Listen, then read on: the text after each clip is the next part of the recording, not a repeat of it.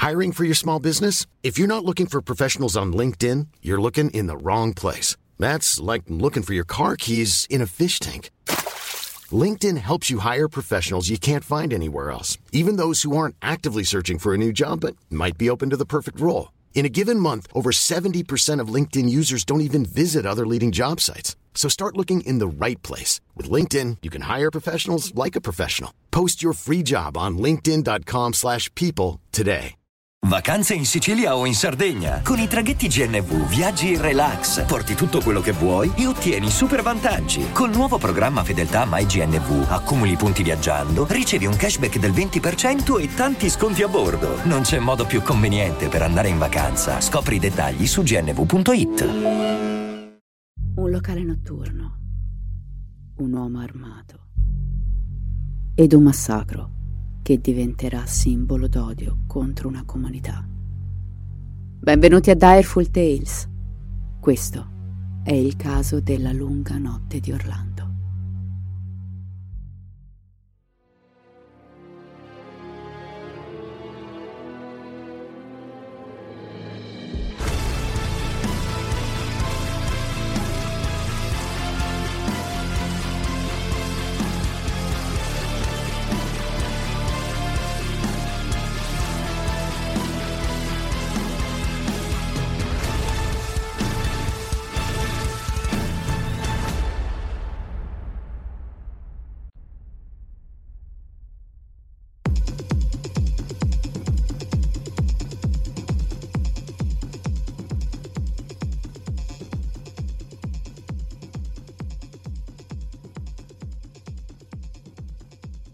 Immaginate il vostro locale preferito.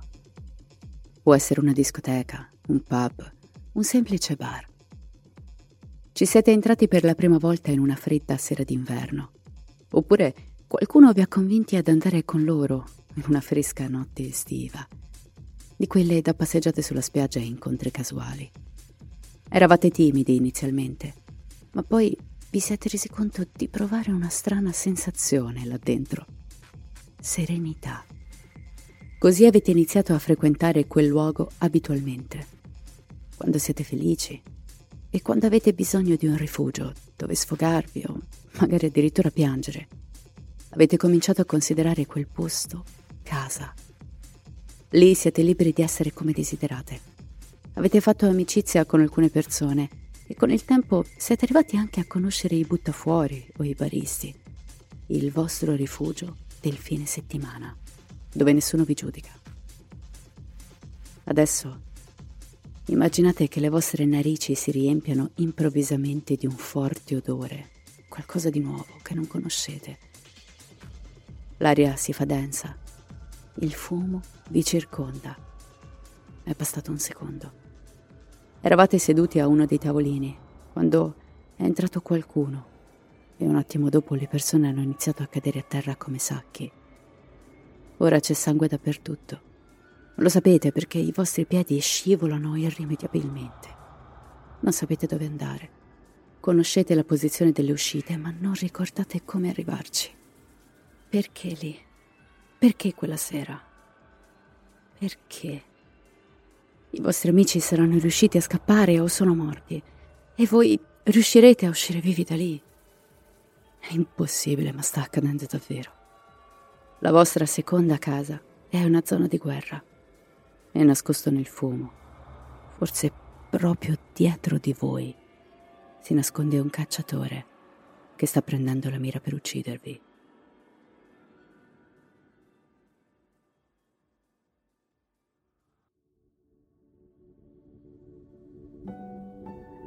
Il Pulse Nightclub viene inaugurato nel 2004 da Barbara Poma.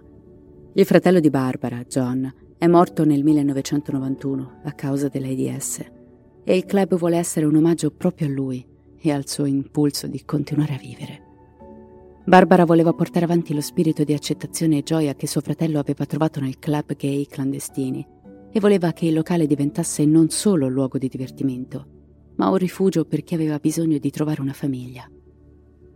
Una volta al mese, il club presenta eventi educativi per la comunità LGBTQ, come la prevenzione dell'HIV, la sensibilizzazione sul cancro al seno e i diritti degli immigrati.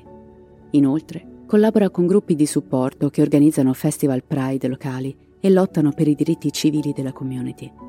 Con il passare degli anni, il Pulse diventa uno dei locali preferiti dalla folla gay di Orlando.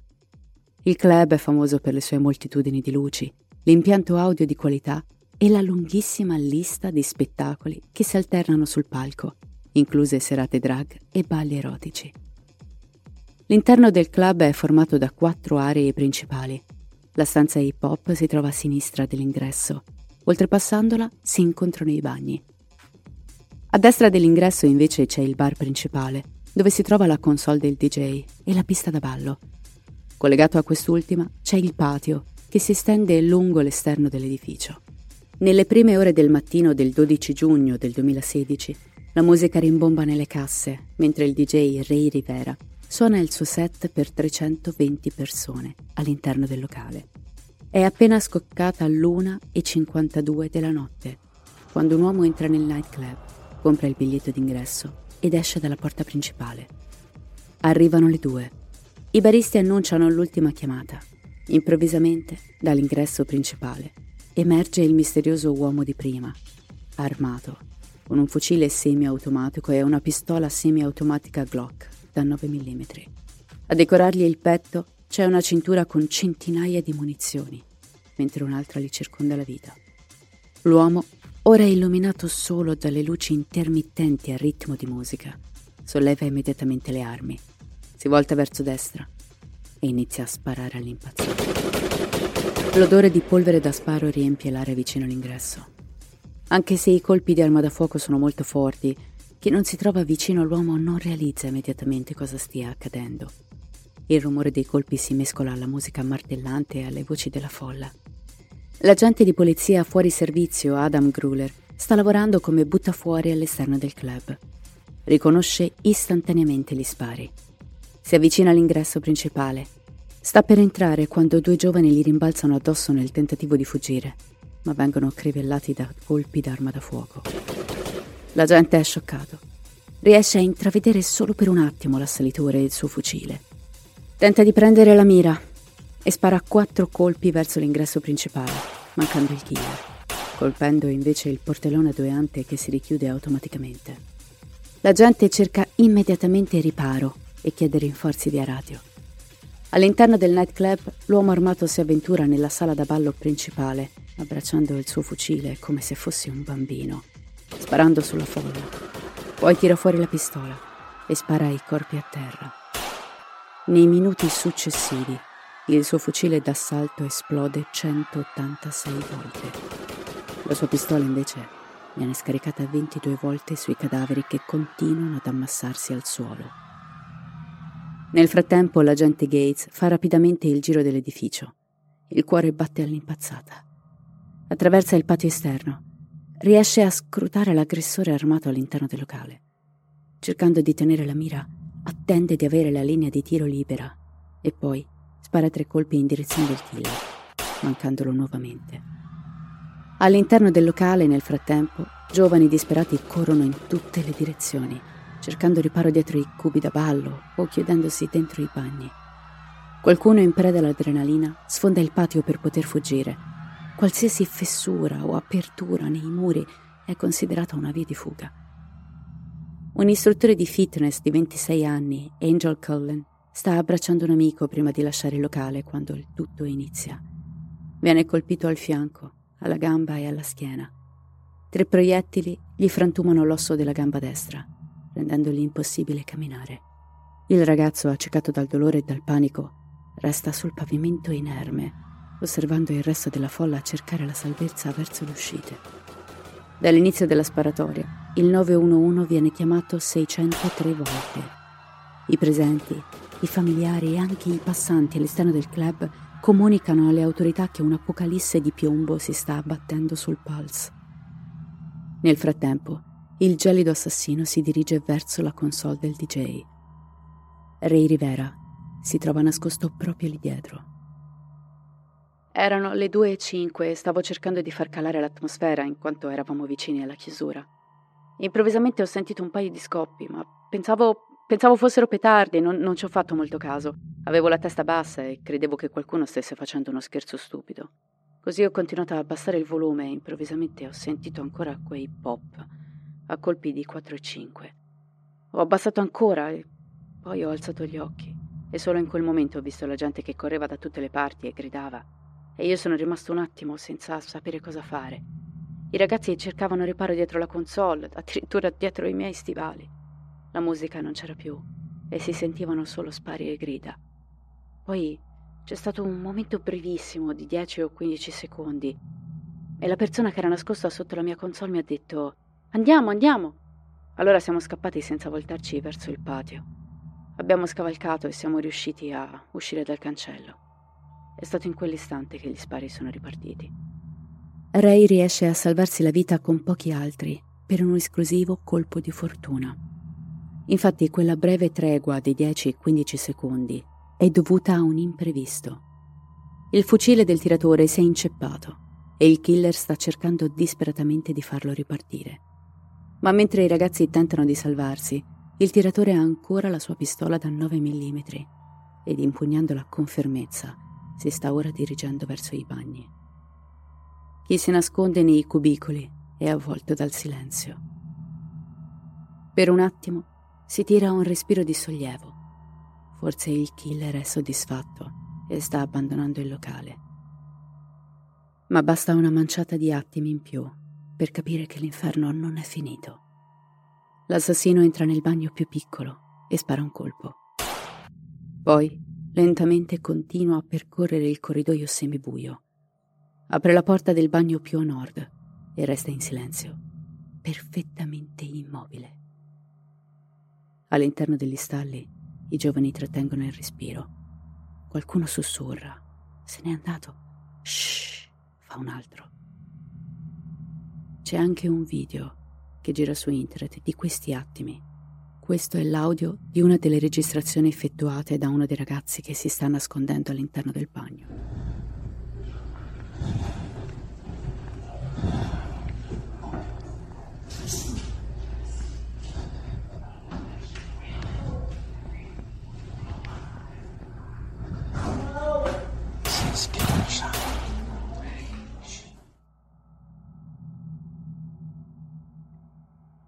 Il killer spara da sotto gli stalli, freddando i ragazzi nascosti all'interno. Dopodiché torna indietro, verso il bagno in cui è entrato precedentemente.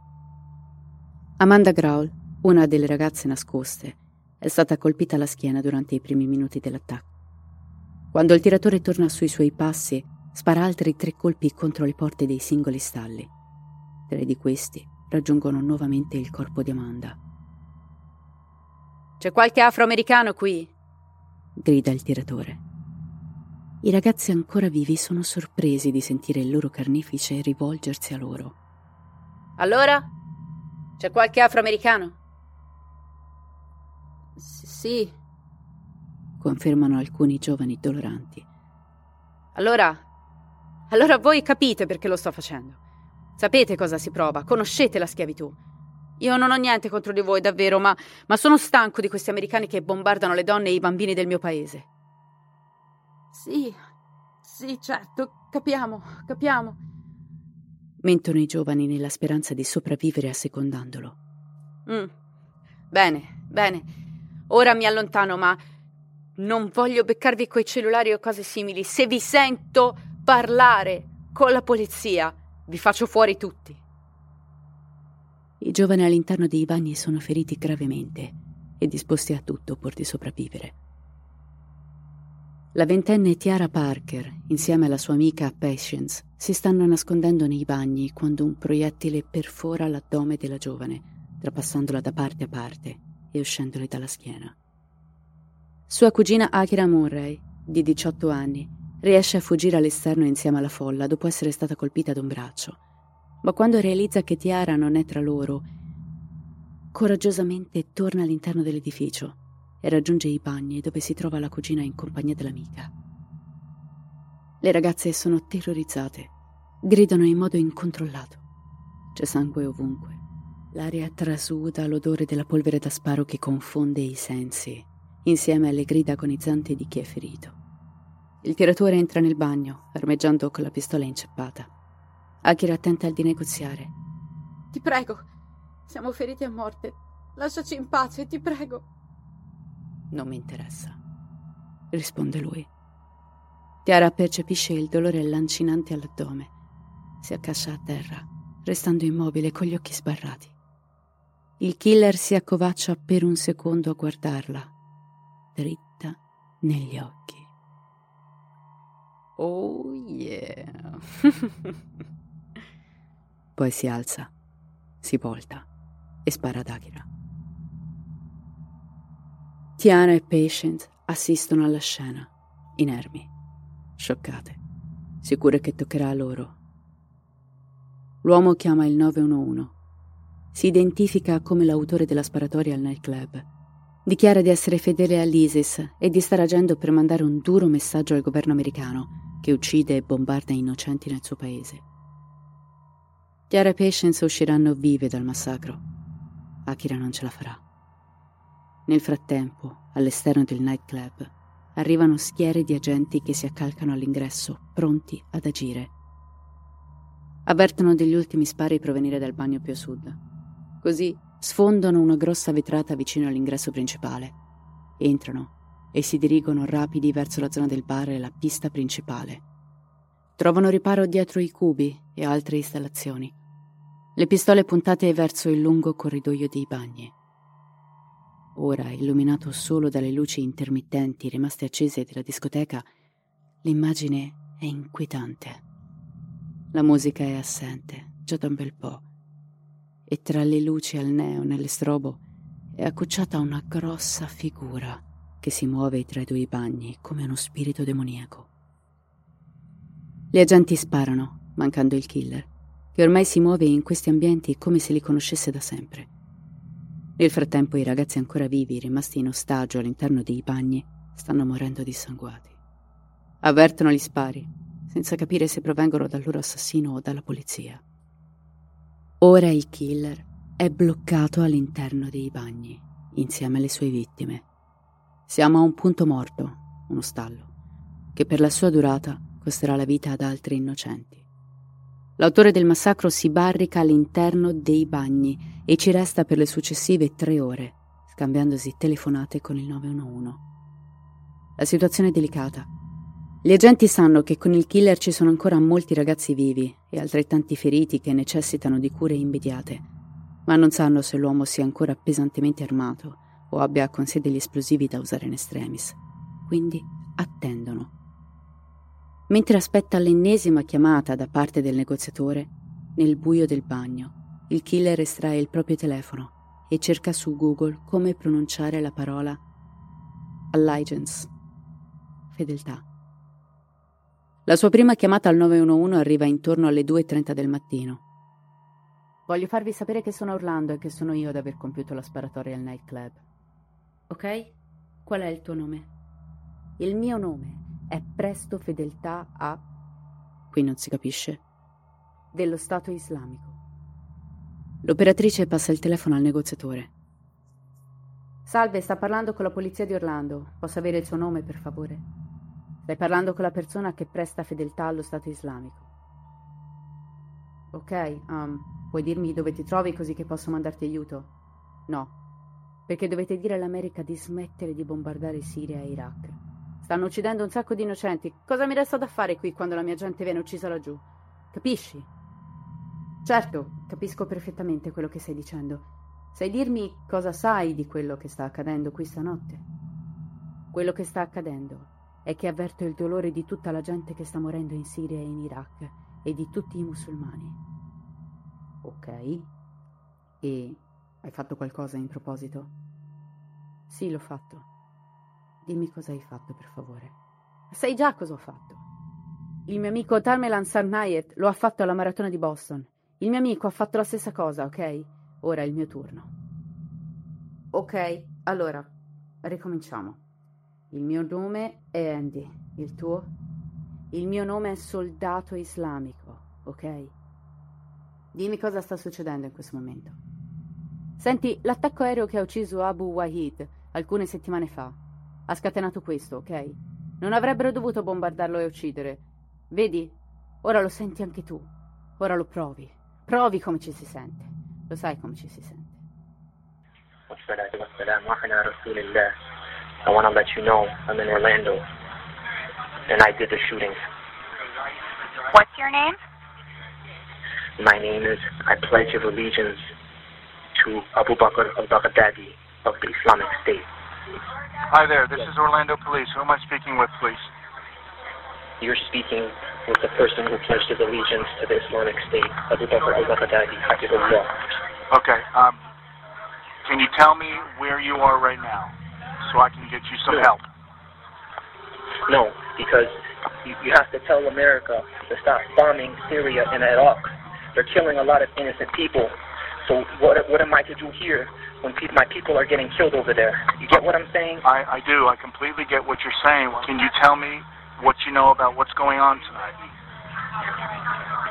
What what's going on yes. is that I feel the pain of the people getting killed in Syria and Iraq and all over the Muslim Ummah. Okay.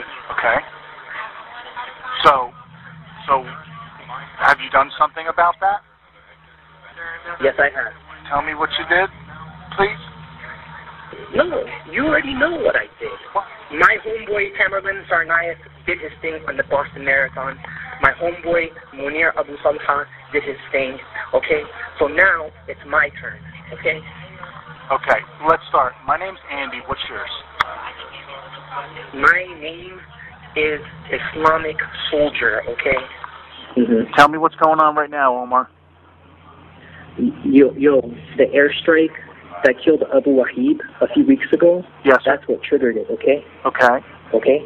They shouldn't have bombed and killed Abu Wahib, okay? You see? Now you feel, now you feel how it is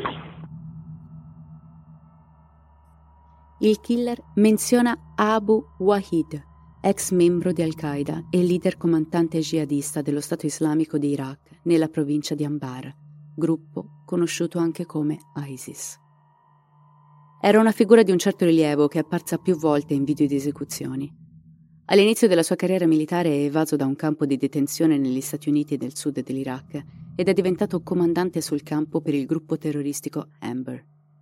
I funzionari iracheni gli attribuiscono una lunga lista di attacchi terroristici. Il 6 maggio del 2014 un attacco aereo della coalizione guidata dagli Stati Uniti uccide Abu Wahid, evento a cui il killer sta facendo riferimento in questa telefonata con il 911. E ricordate bene questo elemento perché sarà importante successivamente. Ad un tratto, durante la lunga conversazione con il negoziatore, L'uomo armato minaccia la polizia di non intervenire. Dice di avere talmente tanto esplosivo nascosto nel parcheggio del locale da far saltare in aria diversi isolati intorno al nightclub. Nel frattempo, chi riesce a trascinarsi fuori dalle porte, dai buchi e dagli infranti del Pulse, trova la salvezza e tenta di curarsi le ferite al meglio, in attesa di essere soccorso. I sopravvissuti usciti illesi riescono a scambiare le prime parole con i giornalisti, che nel frattempo si sono precipitati sulla scena. Tra i giovani c'è chi fornisce i nomi di persone ancora all'interno, chi spaesato parla dell'aver tentato di salvare qualcuno, ma di non aver realizzato di star trascinando fuori un cadavere. Chi si è fatto male, scivolando sul sangue, e chi è bagnato e non capisce se sia sudore o sangue, ciò che gli impregna gli abiti. Ma allontaniamoci un secondo dal Pulse. Facciamo qualche chilometro e arriviamo all'interno dell'Orlando Regional Medical Center, l'ospedale più vicino al luogo della strage. Tra pochissimi istanti il pronto soccorso sarà stravolto dall'arrivo di un numero inimmaginabile di vittime che hanno bisogno di cure immediate. Decine e decine di ambulanze e automediche inchiodano di fronte alle porte dell'ospedale Corrono dentro con barelle cariche ed escono altrettanto velocemente, ripartendo a sirene spiegate verso il Pulse per andare a caricare altri sopravvissuti. L'ospedale ha a malapena le risorse per riuscire a mantenere la situazione sotto controllo. I medici occupati nelle sale operatorie al momento dell'evento vengono chiamati con urgenza al pronto soccorso. Ci sono più di 30 persone con ferite gravi da arma da fuoco che necessitano di essere operate con la massima urgenza.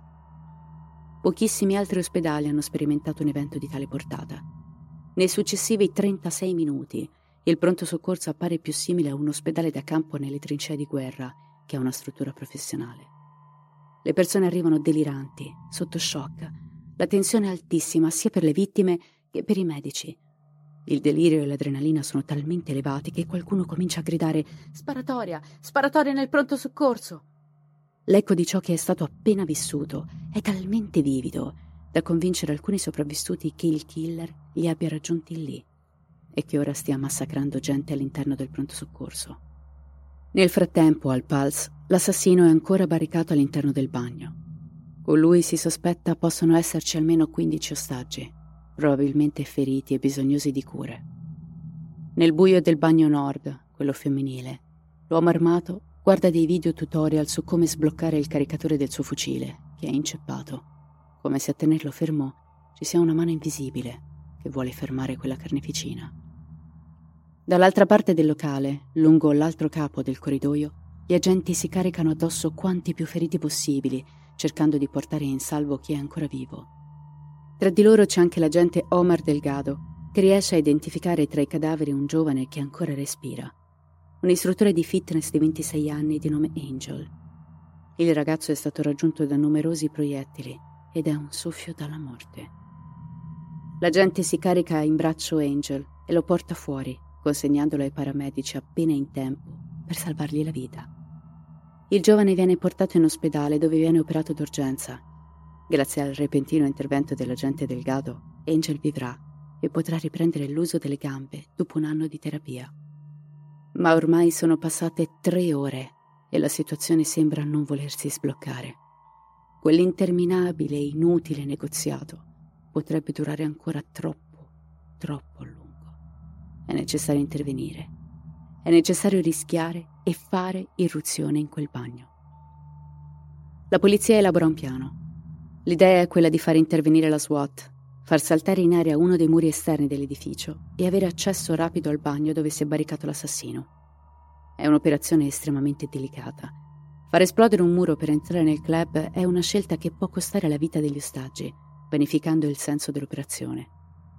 Si cerca di usare meno esplosivo possibile, così da poter creare un'apertura grande abbastanza da passarci. Il tempo sta scadendo. Nessuno sa se l'assalitore ricomincerà a sparare. Nel frattempo, all'interno dell'altro bagno, quello adiacente a dove il killer è nascosto, chi riesce di nascosto comunica via messaggio con il 911, cercando di fornire tutte le informazioni possibili sulla situazione, sui feriti e sull'assalitore. Sono ormai le 5 del mattino quando la SWAT entra in azione. Fanno esplodere la parete e creano un buco di 3 metri per 2 ma c'è un problema, un grosso problema. Hanno fatto male i conti. Basandosi sulla piantina dell'edificio, avrebbero dovuto sbucare nel bagno sud, quello maschile. In realtà, la parete esplosa apre una breccia in un piccolo angolo del corridoio, esattamente a metà tra i due bagni. E c'è qualcos'altro. La posizione dell'assalitore. L'uomo infatti si trova nel bagno delle donne, quello a nord. Gli agenti della SWAT riescono a portare in salvo alcuni sopravvissuti presenti nel bagno maschile, ma questa situazione fa agitare il killer, che alle 5.13 spara quattro colpi all'interno del bagno a nord. La squadra di intervento non lo sa, ma l'uomo armato ha sparato ai cadaveri nel tentativo di far arretrare la polizia, facendoli credere di aver ripreso l'assalto. La SWAT però reagisce in modo opposto. Spara una granata assordente all'interno del bagno femminile una granata stordente è una granata in dotazione all'esercito in grado di emanare un boato talmente forte da mandare in confusione chi ci si trova vicino. Non solo, nel momento dell'esplosione crea un flash di luce potente come mille candele, che accecano temporaneamente chi ne subisce l'impatto. Un'arma capace di disorientare, stordire, accecare e assordare chiunque. La granata esplode. L'assalitore, dopo qualche attimo di panico, barcolla verso la breccia aperta dalla SWAT e spara all'esterno senza prendere la mira. Il fumo rende difficile per gli agenti intravedere l'assalitore, ma il brillare della sua arma al momento degli spari rende visibile la sua posizione.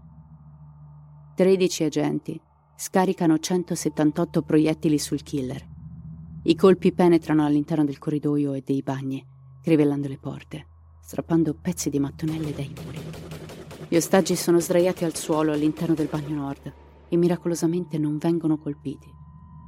L'assalitore viene raggiunto da sette proiettili. Cade all'indietro nel corridoio. Gli agenti continuano a sparargli per pochi secondi. Poi torna il silenzio.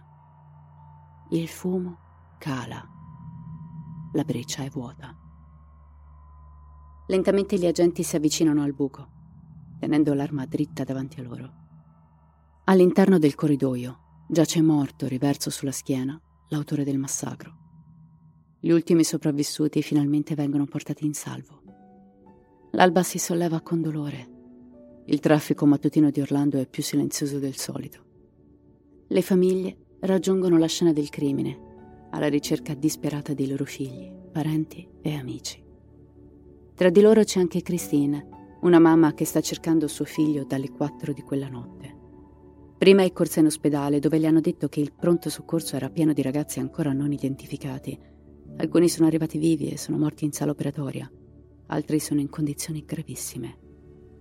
Al club gli agenti le dicono che sono molti i cadaveri non identificati all'interno. La donna sa che serviranno ancora molte ore per capire se suo figlio Chris è vivo, così attende e trattenendo il pianto racconta ciò che vi ho appena detto ai microfoni dell'ABC. I haven't heard anything. I've been here since 4 o'clock in the morning. I've been waiting. What is your son's full name? My son is Christopher Leinenen. Well, they said there's a lot of dead bodies at the club. That's a crime scene. They can't identify anybody. So it could be hours and hours before we find out. The hospital said that there are some bodies at the hospital that came in and they died. And they're not identifiable yet either. And then there are a few that are in critical condition that aren't identified yet. Christine, I, I, I'm so sorry. And I left him with, I love you, Chris.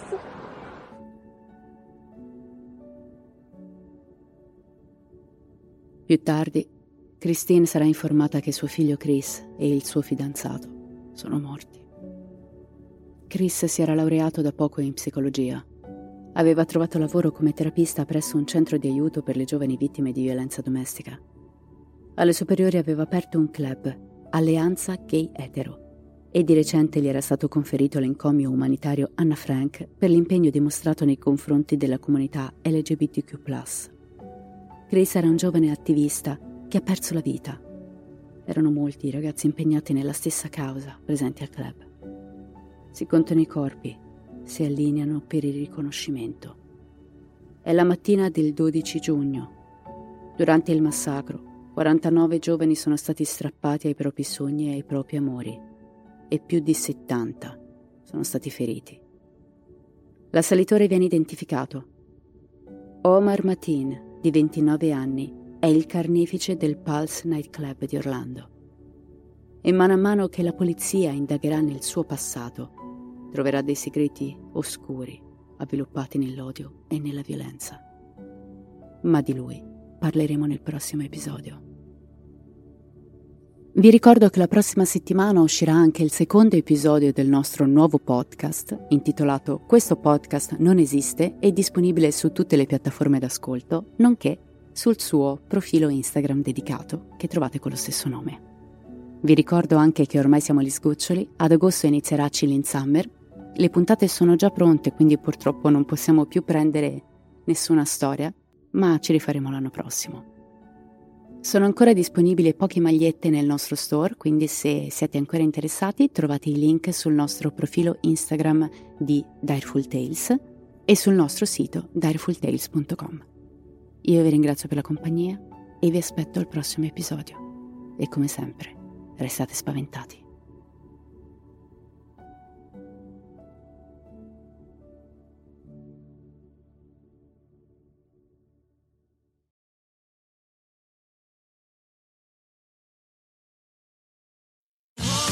Sotto costo 1 euro. Fino all'11 maggio lo Smart TV LG OLED Evo Gallery Edition 55 pollici più il piedistallo insieme a 999 euro perché 1 euro batte forte sempre.